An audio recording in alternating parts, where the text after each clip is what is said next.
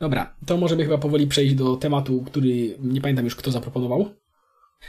A mianowicie, mm, mieliśmy poruszyć temat, ktoś zapytał, dlaczego natura nie jest naszą matką, tylko naszą siostrą. Ja poruszyłem to w jednym z QA, o ile dobrze pamiętam, i dużo osób prosiło o jego rozwinięcie. I co mam na myśli przez ten temat? Oczywiście to jest temat, który, to jest stwierdzenie, że nie jesteśmy, że natura nie jest naszą matką. Mówi się oczywiście tak w uproszczeniu matka natura, natomiast my, jako ludzie, jako istoty świadome i rozumne, nie jesteśmy dziećmi natury, tylko natura jest naszą siostrą. I oczywiście ta idea y, funkcjonuje w stricte określonym frameworku, to znaczy we frameworku no, chrześcijańskim, jakby na to nie patrzeć. W sensie, jeżeli ktoś jest materialistą albo no, naturalistą ogólnie rzecz ujmując, no to oczywiście, że natura jest naszą matką, ponieważ, no bo nie istnieje nic poza naturą. A na, używam tutaj słowa natura w kontekście słowa przyroda, to znaczy całość zjawisk przyrodniczych.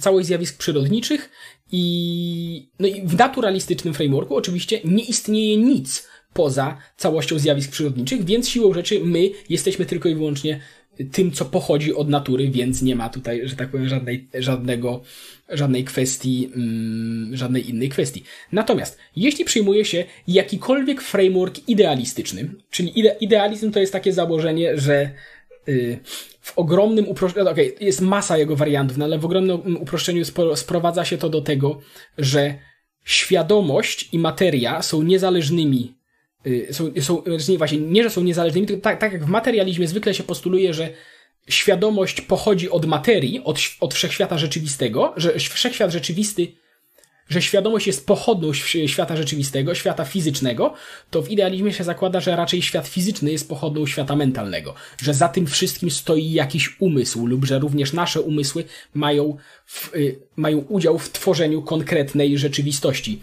y, skonkretyzowanej rzeczywistości fizycznej. I, I tak naprawdę to są pewne argumenty naukowe za tym przemawiające, ponieważ, no jak pewnie niektórzy kojarzą mm, z mechaniki kwantowej, pole potencjału, w którym znajdują się cząstki elementarne, jak również teoretycznie, hipotetycznie, no, wszystko inne, co się składa z cząstek elementarnych, konkretyzuje się do ustalonego stanu w kontakcie z obserwatorem. Więc istnieją hipotezy sugerujące, że świadomość ma kluczowy wpływ, kluczowy, jest, odgrywa kluczowy element w konkretyzowaniu się yy, wszechświata fizycznego do ustalonego stanu z pola potencjałów. Więc ma to, więc są, że tak powiem, argumenty na rzecz tego. Natomiast jeżeli się przyjmie jakikolwiek właśnie, tak jak mówiłem, idealistyczny frame, framework, to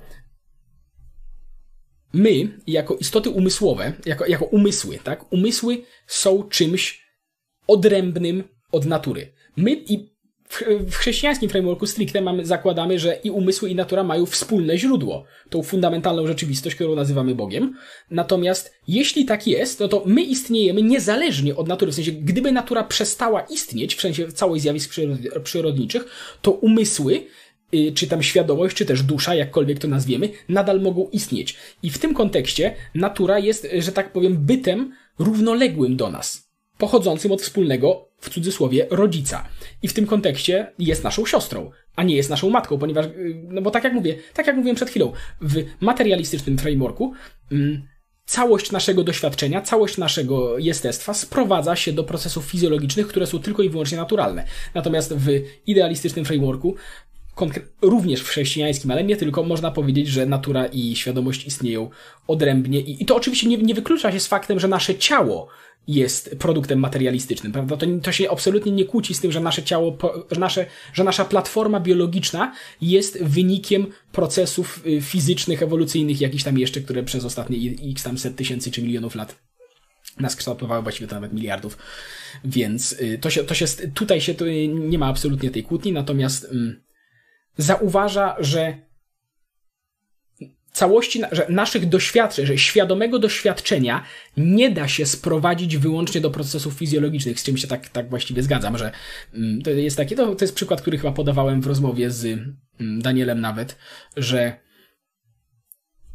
doświadczenia, wrażenia i świadomość interakcji z rzeczywistością to jest coś, czego nie da się sprowadzić wyłącznie do do procesów, do, do, do, do natury, do fizykaliów. Ponieważ nawet jeżeli ktoś, wyobraźmy sobie sytuację y, osoby, która jest powiedzmy mm, neurochirurgiem, neurobiologiem, wie doskonale jak działa mózg, ale jest niewidoma. Jeżeli ta osoba zna wszystko, potrafi rozłożyć na, na części i wyjaśnić w 100% jak działa układ w mózgu służący do rozpoznawania kolorów. To ta osoba nadal nie wie, jak to jest widzieć kolor czerwony. Ta osoba nie wie, co to jest kolor czerwony, pomimo iż wie wszystko na temat tego, jak to, y, jak, jak my wykrywamy tą konkretną długość fal. Y, no bo kolor czerwony to jest oczywiście odbi odbicie konkretnej długości fal świetlnych od, od przeszkody i, i, i, i to generuje u nas pewne wrażenie, natomiast to wrażenie nie wynika w żaden sposób wprost z, z, podłoża, z podłoża biologicznego. To znaczy jest ono, to, to się nazywa twardy problem świadomości. Nie ma żadnego powodu, by, tak, nie ma żadnego powodu, by nie ma żadnego, nie znamy żadnego sposobu, w jaki materia miałaby powodować wrażenia. I normalnie to jest coś absurdalnie abstrakcyjnego i no nie kwestionujemy tego, że mamy, że, że istnieje w ogóle coś takiego jak wrażenia, tylko dlatego, że wszyscy je mamy, prawda? Natomiast mm, i ja, się, ja, ja mam tutaj takie w ogóle podejście, że generalnie, bo ludzie, którzy sugerują, moim zdaniem prywatnym oczywiście, ludzie, którzy sugerują, że tak, że świadomość to jest wyłącznie Y, to jest, to, tak, to jest wyłącznie efekt procesów fizycznych w mózgu i nic więcej. W sensie obawiam się, bo nie mamy żadnego modelu, który mógłby w jakikolwiek sposób chociaż podejść do tego problemu, jak mogłoby się to odbywać.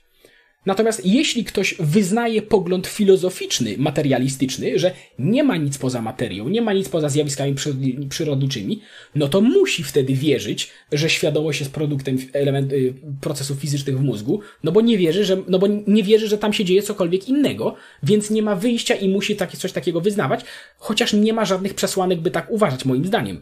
Że w sensie, w sensie to wszelkie argumentacje wychodzą z założenia, że nie może być inaczej. Przynajmniej te, które z, z, jakimi, z którymi ja się spotkałem. Natomiast patrząc na, na to, czym jest świadomość, czym jest, czym jest idea wrażeń w ogóle, czym jest idea doświadczania rzeczywistości, mm, wydaje mi się, że jest to dobry kandydat do uznawa, dobry kandydat do czegoś pozanaturalnego. W tym sensie do, do czegoś, co jest niezależne od fizycznie istniejącego, y, istniejącej sumy zjawisk y, przyrodniczych. I i to jest moje zdanie na ten temat. Domyślam się, że pojawią się jakieś pytania do tego, więc zapraszam do pisania. Natomiast yy, i dlatego właśnie uważam, że natura jest naszą siostrą, a nie jest naszą matką. A w ogóle ten, ten yy, tę, tę analogię mam od C.S. Lewisa oczywiście, z książki Cuda C.S. Lewisa. To jest bardzo interesująca książka, którą polecam, jeżeli ktoś chce się dowiedzieć, co to są cuda we frameworku chrześcijańskim. I ja, ja się nie, ja, ja, to nie jest tak, że ja się zgadzam z tą książką w 100%, z niektórymi rzeczami bym się kłócił, ale jednocześnie po przeczytaniu jej ona naprawdę zmieniła moją perspektywę na niektóre rzeczy. I także je, jest bardzo ciekawa, jest bardzo ciekawa. Natomiast oczywiście ona jest, no ona jest w oczywisty sposób napisała, napisana z perspektywy konkretnego frameworku, więc, więc no też nie ma co się, jeżeli ktoś, no, w sensie, y, jeżeli ktoś wychodzi z założenia na przykład, że, no, że, że nie może, ta książka również, również, również odnosi się do, do problemu zakładania, że no właśnie, zakładania, że nie mogą istnieć rzeczy pozanaturalne, bo to jest pewne założenie filozoficzne i oczywiście ludzie mają do tego pełne prawo, natomiast to nie jest. Yy, w sensie nie można twierdzić, że na przykład hipotetycznie, nie wiem, rzeczy pozanaturalne nie istnieją, bo istnieje tylko materia, a tylko materia istnieje, ponieważ nie mogą istnieć żadne rzeczy pozamaterialne. W sensie, no to jest. W sensie to jest, to jest pewien. To jest, to, to, to się bierze z wyznawania pewnych, pewnych aksjomatów po prostu filozoficznych i okej, okay, tylko że to jest po prostu jeden z wielu. Moim zdaniem nie do końca poprawny system filozoficzny, natomiast jak najbardziej. Szymon podrzucił źródło, gdzie można więcej o tym poczytać, poglądać, yy, poczytać, pooglądać. No to mówię, jednym z tego przykładów. Aha, yy, znaczy chodzi, rozumiem, o idei, o, o, te, o co dokładnie pytacie. Przemysław dokładnie o co pyta. Yy, o co dokładnie Przemysław pyta? Znaczy chodzi o, o to rozróżnienie natura, nasza siostra, nasza matka, czy o tę właśnie kwestię twardego problemu świadomości, twarda idea, jak to był twardy problem świadomości. W sensie, dlaczego świadomość miała, że nie ma żadnego powodu, dla którego mózg miałby produkować świadomość, no ale oto jesteśmy. Więc, i to, jest pro, to jest problem filozoficzny, taki bardzo stary już. I to się nazywa twardy problem świadomości. Polecam również EAAN to się nazywa. To jest Evolutionary Argument Against Naturalism. To jest bardzo ciekawa koncepcja, która pokazuje, która polega na tym, że y, jeśli nasze, nasza świadomość i nasze poznawanie świata byłoby wyłącznie produktem ewolucji i niczym więcej, to nie ma powodów, by twierdzić, że jesteśmy w stanie wyciągać prawdziwe wnioski z rzeczywistości. No bo ewolucja nie premiuje tak naprawdę mm, prawdziwego spojrzenia na świat, tylko spojrzenie na świat, które y, umożliwia przekazanie genów. I szansa, że y, patrzenie na świat i, i, i rozumienie go dokładnie takim, jako, jaki on jest, y, że jesteśmy w stanie wyciągnąć właściwy wniosek z rzeczywistości, a nie tylko i wyłącznie a nie tylko i wyłącznie taki, który po prostu spopuluje nasze geny i tak dalej, jest po prostu bardzo, ten argument zakłada jest bardzo mały. W sensie ja tutaj bardzo patologicznie go upraszczam, to jest bardzo złożony argument, można sobie poczytać, EAAN to się nazywa. I to nie jest, bo są też ludzie, którzy z jakiegoś powodu czytają to i im się wydaje, że to jest argument przeciw ewolucji. Nie, to nie jest argument przeciw ewolucji, to jest argument przy założeniu, że jeśli ewolucja jest prawdziwa, to naturalizm jest nieprawdziwy, w sensie założenie, że, że wszystko sprowadza się do procesów fizjologicznych i tak dalej. I w sensie to nie jest argument przeciw ewolucji, naprawdę. No, nie, nie, nie, nie, nie, nie. Mm. I co jeszcze miałem polecić? A, do książkę cuda już tam polecałem. Y. Być może oko jest w stanie spojrzeć na siebie. Co to masz na myśli? To znaczy, no w sensie możemy zobaczyć swoje oko, ale oko nie spogląda. Oko jest tylko narzędziem do spoglądania, prawda? Oko może tylko. W sensie nasze mózg, prawda, jest bardzo złożonym aparatem do przekazywania, do, do przekazywania wrażeń. Y, to jest, jak to się nazywa, Boże Święty, zabiliby mnie na studiach, jakbym zapomniał, że zapomniałem, jak to się nazywa. Dobry Boże. To jest maszynka, która y, zamienia jeden rodzaj sygnału na inny. To znaczy, mm, mózg jest czymś, co przedstawia naturę konwertuje, że tak powiem, sygnały z natury na, na, na, na coś zrozumiałe dla świadomości. No ponieważ, no, nie wiem, czy dobrze to ująłem.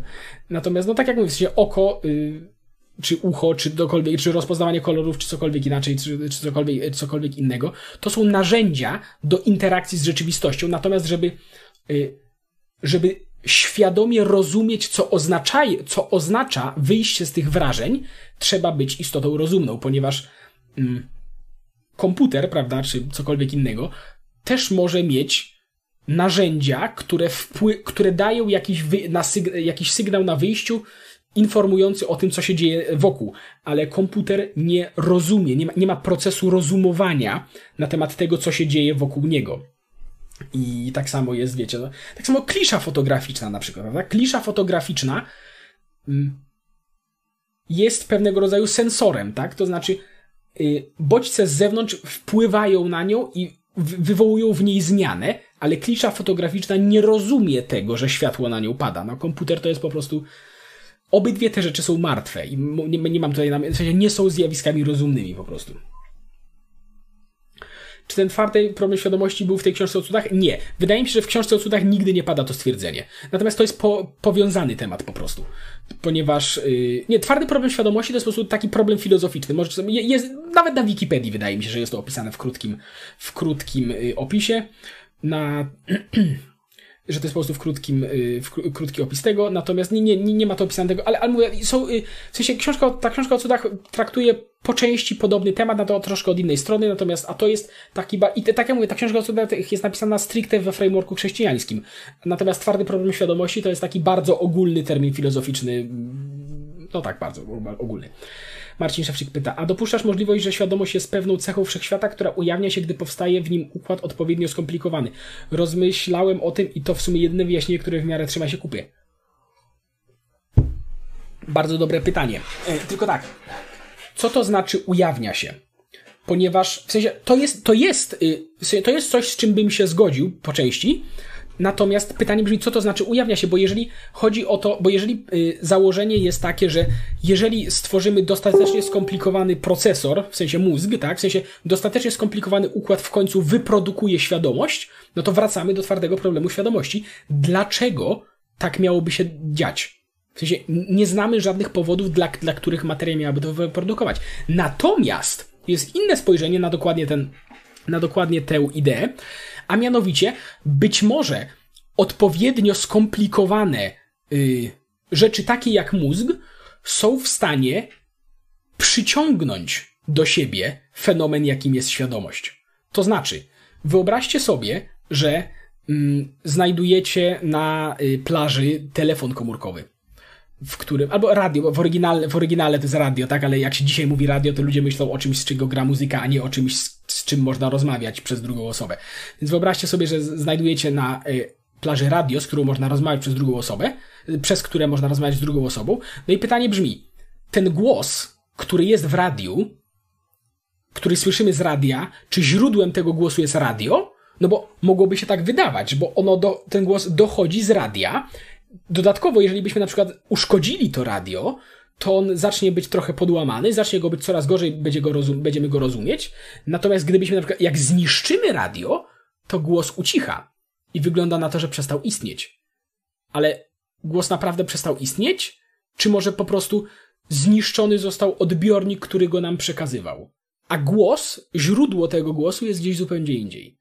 I to jest jedna z perspektyw, i to też nie pamiętam dokładnie, kto to postulował, ale jest jakiś taki filozof, jest taka, jakaś taka, taki nurt filozoficzny, który postuluje, że mózg jest tego, że mózg jest pewnego rodzaju właśnie radiem. Tak? W sensie, że jest czymś, co pozwala świadomości wchodzić w interakcję z rzeczywistością. Świadomości, która jest gdzieś indziej, w sensie nie gdzieś, to nie jest w miejscu żadnym, prawda? Ale istnieje w jakiś inny sposób i, i gdy pojawia się mózg, to ona może się niejako podpiąć do niego i za pomocą mózgu y, wchodzi w interakcję z rzeczywistością. Natomiast to są oczywiście spekulacje, no bo nie mamy tego za bardzo jak zbadać, chociaż jak się mózg wyłącza, prawda, albo w fazach przedśmiertnych, albo po zażyciu pewnych odpowiednich narkotyków, jak się mózg zaczyna wyłączać, to czasem ludzie czasem ludzie mają wrażenie, że jednak nie przestali istnieć, tylko są gdzie indziej i jak wrócą, to opowiadają różne ciekawe rzeczy. Czy świadomość można badać, czy świadomość może badać świadomość? Doskonałe pytanie i to jest kolej, to jest do, w sensie, i to jest do, dokładnie ta kwestia, co yy, jest to dokładnie argument za tym, że być może i wydaje mi się, że nie jesteśmy w stanie zrozumieć tego, czym jest świadomość, ponieważ musieli, do zrozumienia tego musielibyśmy użyć świadomości a nie da się wyjaśnić narzędzia wyjaśniającego. W sensie to, to jest po prostu, no bo gdybyśmy wyjaśnili narzędzie wyjaśniające, no to podważamy nasze własne wyjaśnienie w tym momencie. I, i tak, w sensie, i wydaje mi się, że to nie ma nic kontrowersyjnego w stwierdzeniu, że nie jesteśmy w stanie w pełni zrozumieć, czym jest świadomość. No i tyle, więc się zgadzam.